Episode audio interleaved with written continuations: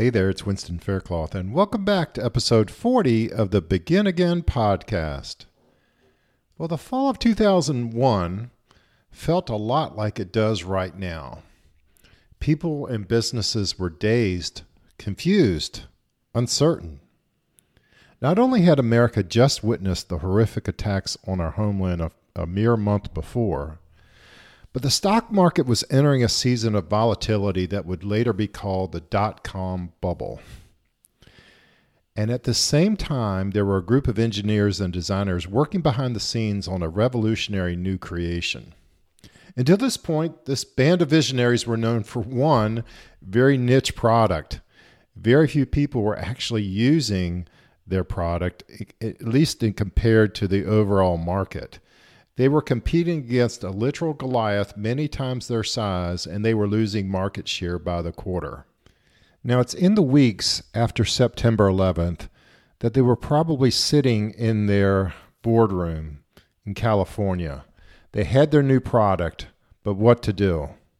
Well, I wasn't there at the time, but I could imagine the boardroom was filled with comments like, We can't launch now. People are scared to buy. Or, Will people really spend almost $400 on something they've never heard of before? We've got a lot of education to do. I'm sure they won't understand what we're talking about. Well, in 2001, the world of music was dominated by large record companies. I remember shopping at a massive record store named Peaches. It was about the size of a Best Buy today, and that was filled with peach crates full of albums, as far as you can see. And I don't even remember if they sold anything other than albums at the time. Most times I'd go to buy the album that I was really looking for, but only to hear one or two of my favorite songs. Now, earlier in 2000, 2001, there was a lot of discussion about pirating and di- digitally sharing songs. It was becoming popular and it was causing record industry fortunes to plummet. But then on October 23rd, 2001, the music industry changed forever. Quote, with the iPod, Apple has invented a whole new category of digital music player that lets you put your entire music collection in your pocket and listen to it whenever you go. With iPod, listening to music will never be the same again.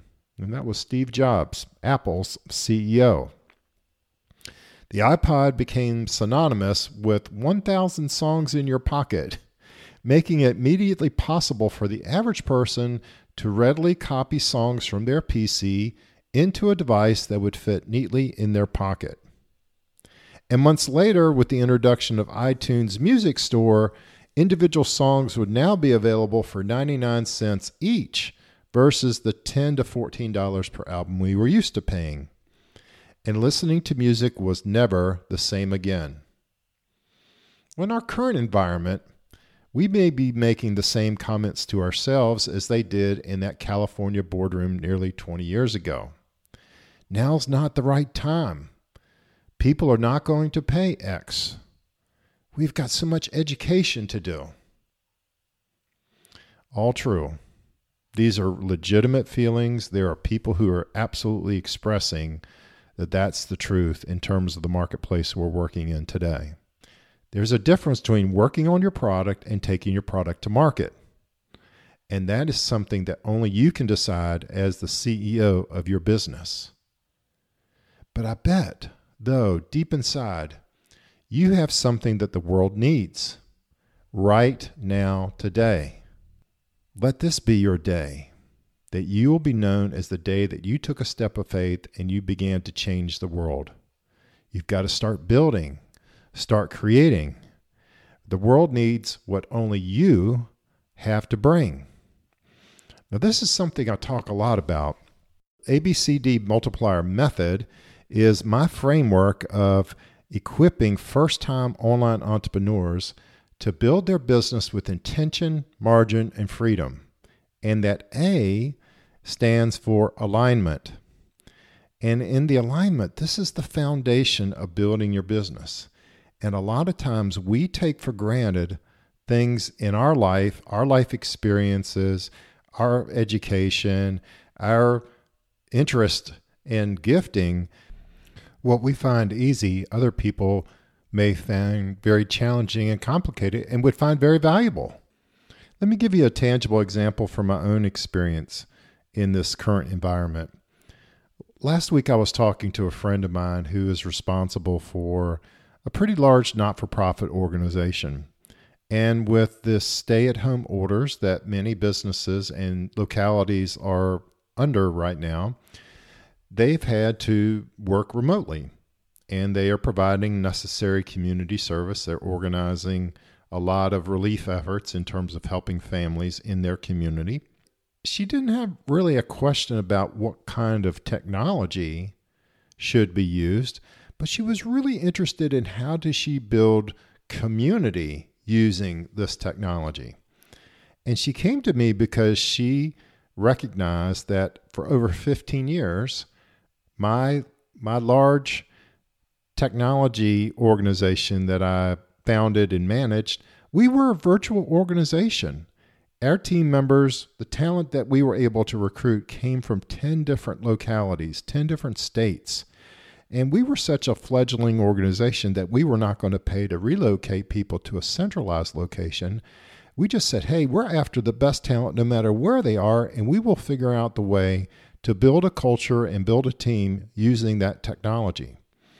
And so she was really intrigued and interested in how did we do that? How did we build a culture in a team, regardless of the technology platform that anyone wants to use?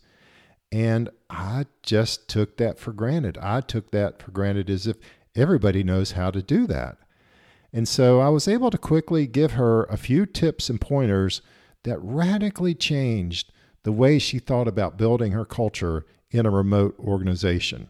And I bet in your life experience, you have a lot of these kinds of insights and things that just come very naturally and easily to you because they've become commonplace to you.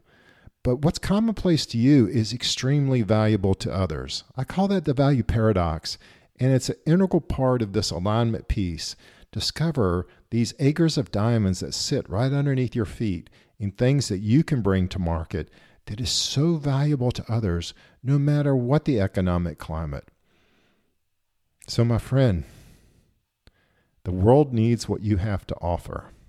Let's mine that together. Let's figure that out together. What is it that you can bring to the world that feels easy and joyful to you and could be extremely valuable to others? So let's draw deeper faith, inspiration, and encouragement in our own begin again moments. Do me a favor and check out the upcoming shows by subscribing right now in your favorite podcast app. If you like what you hear, please share with your friends. Leave us an honest review on Apple Podcast or wherever you listen, and capture a screenshot of your review and email us to the link in the show notes. And if you haven't already jumped on my email list, go to future7figureceo.com, and this is where I'll share with you more about the ABCD multiplier model and how you can build your business, your online business, with greater intention, margin, and freedom. And finally, remember the biggest breakthroughs in life and business occur the moment you decide to begin again. I'll catch you on the next episode.